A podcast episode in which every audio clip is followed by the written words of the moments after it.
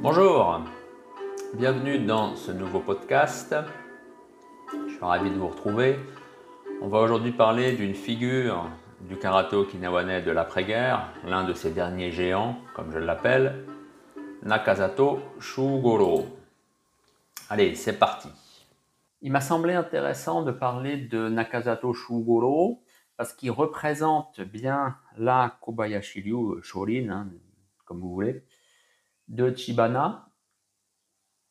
Il est vraiment, il, incarne une branche importante de cette école puisqu'il a fait sa propre branche hein, qui s'appelle Shorinkan, du nom de son dojo. Il est quand même présent en France, son karaté est d'une certaine façon présent en France à travers Adania Seisuke et aussi de Chinen Kengyu d'une certaine façon. Mais en fait, on ne le connaît pas, Nakazato Shugoro. Donc on va parler de lui aujourd'hui et j'espère que ça va vous intéresser puisque c'est un personnage quand même qui mérite toute notre attention et qui a joué quand même un rôle central eh dans la formation du karaté okinawanais tel qu'on le connaît de nos jours et qui repose justement sur ce qui s'est passé dans les années 60-70. Parlons donc de Nakazato Shugoro. Nakazato est né en 1920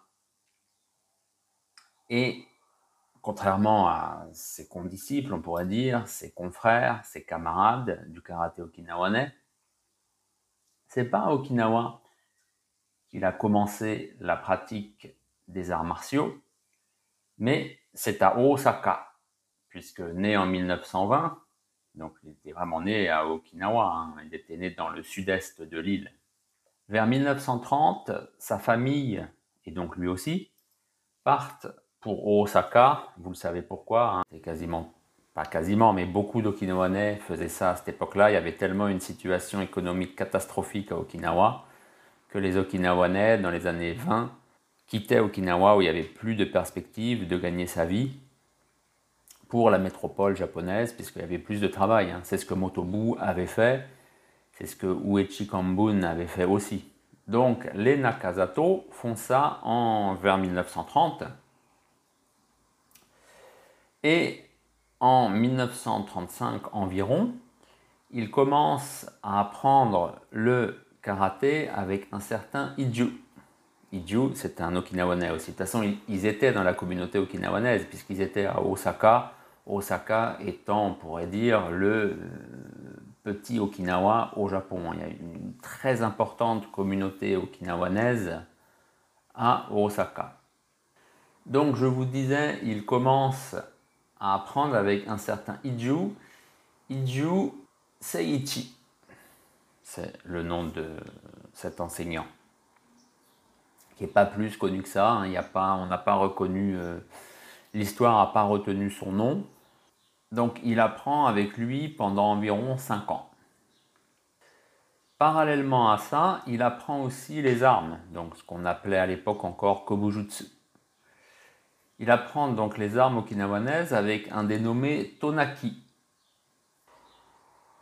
Et vers 1940, sa famille retrouve, enfin rentre à Okinawa hein, du fait de la guerre, donc forcément il arrête de pratiquer avec euh, Iju, donc il a environ pratiqué 5 ans avec Iju, et avec Tonaki, qui lui se situait on va dire, euh, Tonaki, bien sûr, Iju c'était du Shulite. Apparemment, Iju était dans la filiation de Shiroma Shimpan. Donc c'était du Shulite euh, tout à fait commun, comme il y avait à l'époque, qui se situait quand même un peu plutôt dans la lignée d'Itosu, donc du Shulite moderne.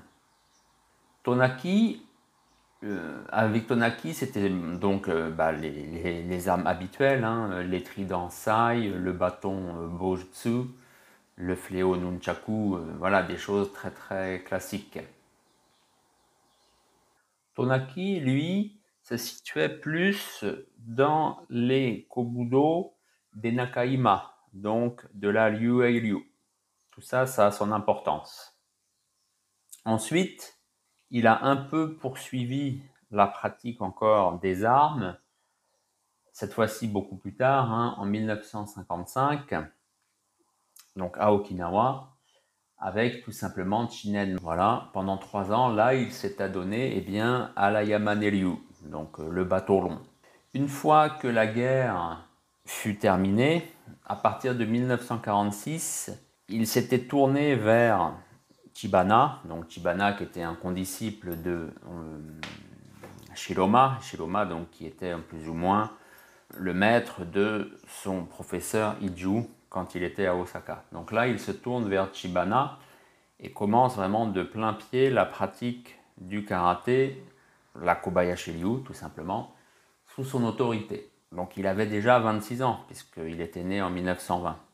C'est relativement tardif, mais c'est aussi euh, ce qui se faisait aussi parfois à cette époque. Donc euh, voilà, surtout qu'il avait déjà son bagage, vu qu'à partir de l'âge de 15 ans jusqu'à un peu plus, jusqu'à environ 20 ans, euh, il, il, avait appris donc aussi le shurite avec ce fameux Iju. Donc 1946 et en 1951, Chibana le prend comme assistant puisqu'il devient le premier assistant donc du dojo de Chibana à.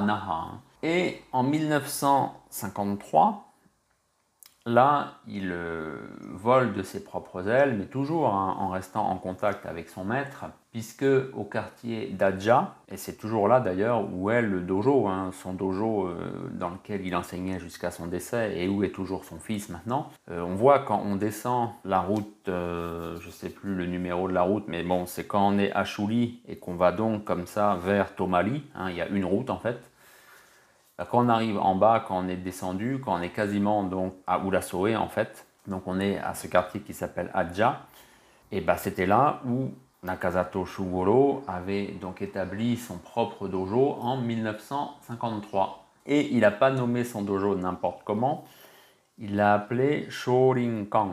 Eh bien, euh, c'était en fait son maître Chibana qui lui avait plus ou moins dit qu'il fallait qu'il appelle son dojo comme ça. Et ce qui est intéressant, si vous connaissez un peu les caractères chinois, c'est que Kang n'est pas écrit de façon habituelle, mais c'est une variante. Ça, c'est pour la petite anecdote. Donc 1953 commence vraiment sa carrière, on peut dire, dans le milieu du karaté okinawanais, puisque il a son propre dojo qui s'appelle le nom officiel du dojo, c'est Shorin Ryu, ou Kobayashi Ryu, hein. Shorinkan Nakazato Dojo. En 1956, il y a la fédération de karaté d'Okinawa qui est fondée, la première fédération de karaté à Okinawa qui a été fondée, avec bah, justement euh, Chibana, avec Nagamine, entre autres. Et bien sûr, Nakazato a un poste important dans cette fédération en tant que bras droit de son maître Chibana. Chibana d'ailleurs en 1967 qui lui avait remis le 9e dan quand même en 1967 donc ça faisait environ, vous voyez c'était pas énorme, environ 20 ans de pratique de la Kobayashi, il devient 9e dan. Alors, quelle était la pratique en fait dans le dojo de Nakazato et sous son autorité? Alors, bien sûr, on est dans la Kobayashi Ryu, hein, Shorin. Eh bien, il y avait les katas, bien entendu. Hein. donc, euh, ben, les katas habituels, les ping les trois naifanchi, euh, les kushanku, les euh, pasai, enfin voilà, chinto. Nakazato apparemment appréciait beaucoup le kushanku. Et originalité de ce dojo, on peut dire, c'est que le combat y était particulièrement pratiqué. Alors, quand on parle de Kobayashi Shorin dans les années 60-70, on pense surtout à Miyahira Katsuya d'un côté et à Nakazato Shugoro de l'autre, hein, puisque c'était les deux disciples principaux avec Higayu Choku de Chibana. C'est bien connu que dans son Shidokan, Miyahira pratiquait, faisait pratiquer quasiment que les katas. Le combat n'était pas bien vu euh, sous l'égide de Miyahira. Alors que Nakazato, lui, c'était un peu le, le, point de vue inverse. Il encourageait vraiment la pratique du combat. Il y avait beaucoup d'étrangers, puisque je vous rappelle, c'était la période de l'occupation des États-Unis. Il y avait beaucoup donc de militaires des États-Unis qui venaient bah, pratiquer le combat euh, dans ce dojo et ça permettait aux membres du dojo aussi de se frotter donc à des gabarits différents, des personnes différentes et comme ça d'augmenter leur euh, capacité en combat. Ça c'est euh, Matsuda donc qui a un moment appris aussi avec Nakazato qui nous explique ça dans mon bouquin d'interview tête à tête en mer de Chine si vous voulez vous y référer. Regardez l'interview de Matsuda, ce qu'il dit au sujet du euh, dojo de Nakazato. Donc le combat était vraiment pratiqué chez euh, Nakazato, qui fait par exemple que, pour prendre un exemple de ce qui est un peu proche de nous, c'est-à-dire l'enseignant de karaté de l'O Shukai, donc euh, Chinen Kengyu. Chinen, en fait, avait d'abord appris le karaté chez Nakazato, et ensuite il s'est tourné, il est allé chez euh, Miyahira Katsuya, dont il est devenu le représentant en France. Mais à l'origine, il était donc dans le dojo de Nakazato et c'est là apparemment qu'il a un peu euh, acquis une méthodologie de la pratique du combat qu'il fait pratiquer à ses élèves à l'heure actuelle aussi. Hein. Mais Chinen n'était pas le représentant de Nakazato en France. Ça, c'était Adania qui était euh, aussi disciple de Nakazato et qui, après, une fois en France, euh, le représentait. Donc ça, c'était la pratique du combat au sein du dojo de Nakazato. Dans les années 70, avec dire, le boom, hein, l'expansion du karaté à travers le monde, à commencer par les États-Unis, euh, le karaté de Nakazato est bien implanté aux États-Unis. Donc il a développé des branches euh, dans beaucoup d'États aux États-Unis hein, grâce au GI, hein. mais aussi, je vous le disais, bah, en France avec euh, Adania, aussi en Inde, au Sri Lanka, dans des pays où il y a habituellement pas trop de karaté okinawanais. Grâce à Nakazato et donc ses branches, il y avait comme ça une présence, on peut dire, okinawanaise. Alors je vous le disais, Nakazato appréciait le combat, mais c'est pas pour ça qu'il délaissait les katas, puisque il avait, il enseignait dans son dojo donc aussi bien la pratique à main nue karaté que les armes donc kobudo. Par exemple, pour les kobudo, il avait fondé ses propres katas. Il y a un kata de rame qui s'appelle Shugoro no Kai. Il y a aussi Shugoro no Kama. Donc Kai, c'est la rame. Hein. C'est le, vrai mot japonais pour Kai. Quand vous entendez Eku, Yeku, Weku, ça c'est de l'okinawanais. Donc Shugoro no Kai, la rame de Shugoro, Shugoro no Kama, les fossiles de euh, Shugoro, et aussi euh, Shugoro no Sai, donc ça, bah, là les Sai, les tridents de Shugoro. Donc c'était comme ça des séquences qu'il avait mises au point pour euh, bah, les adeptes. Il avait aussi créé des katas de karaté qui s'appelaient Hirongata. C'était comme ça, donc il y avait quand même une pratique des bases à travers les katas qui étaient, euh, qui étaient aussi toujours maintenus. Hein. C'est vraiment la tradition okinawanaise. Et d'ailleurs, au fur et à mesure, il avait en fait délaissé le combat, ce qui fait que certains de ses disciples, comme Gibu, euh, avaient eux plus ou moins suivi ce qu'il faisait tout au début, puisque Gibu, par exemple, était connu pour euh, la pratique du combat dans son dojo, alors que son fils, le fils de Nakazato Minoru, a quasiment délaissé cette facette du combat parce qu'il suivait déjà ce que faisait son père dans les années 90-2000. Euh, Justement, en l'an 2000, Nakazato a été nommé bien culturel du département d'Okinawa, hein, toujours dans cette même euh, catégorie karaté.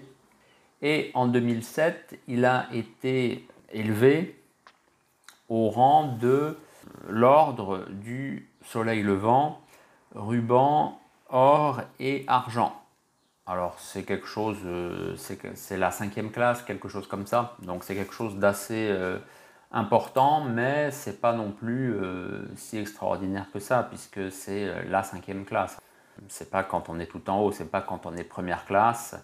Donc par exemple quand on est grand cordon, et puis il y a surtout beaucoup, beaucoup de gens qui sont nommés tous les ans. Euh, comme ça, il y a des promotions, par exemple. Euh, en 2021, il y a eu un autre euh, karatéka, Nakarodo Tsutomu de Luechi Liu. Lui aussi, il est exactement pareil. Apparemment, on dirait que c'est ça ce qu'on donne pour les enseignants de karaté. Il est donc aussi ruban d'or et d'argent.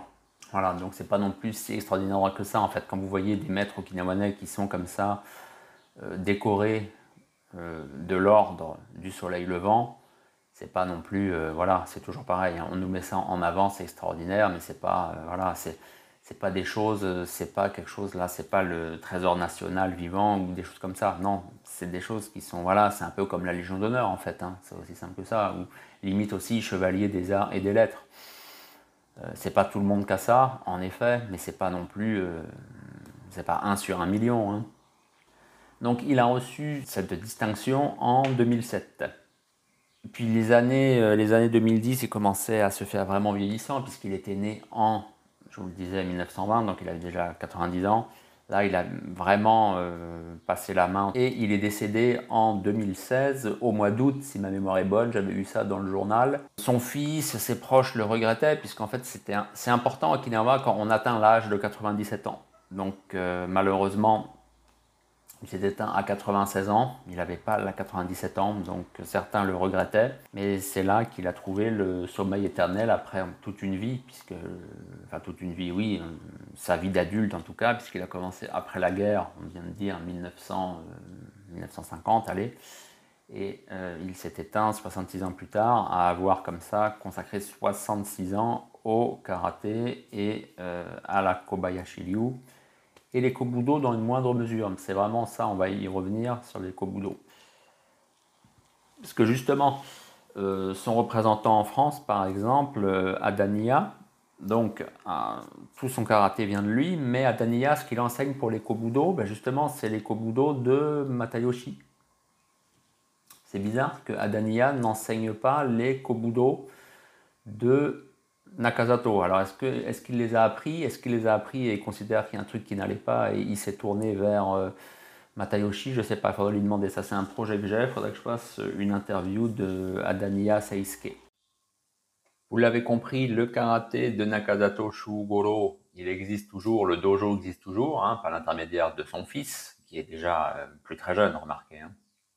Mais il a eu beaucoup de disciples à Okinawa à travers le temps, Hein, on pense par exemple à Guibou, bon Guibou qui est décédé aussi, mais qui a maintenant son fils. Vous pouvez retrouver son fils d'ailleurs dans mon livre Tête à tête en mer de Chine.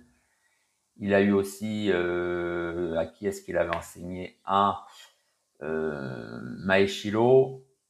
Maeshiro, c'est ça. Euh, en France, eh bien, on trouve Adania. Il y a aussi des traces de son enseignement chez Chinen Kengyu, il a bien développé le Hoshukai en France. Donc dans le français, il y a une trace euh, aussi du karaté de Nakazato. Retenez donc que Nakazato, c'est le, karaté Kobayashi, qui a aussi des kobudo qui viennent de la Liu et il y a une petite aussi pointe de Yamane Ryu. Mais apparemment, euh, c'est surtout euh, le karaté qui fait le cœur de sa branche, de son type, de son dojo qui s'appelle le Shorinkan. Voilà, donc euh, merci de m'avoir suivi jusque-là.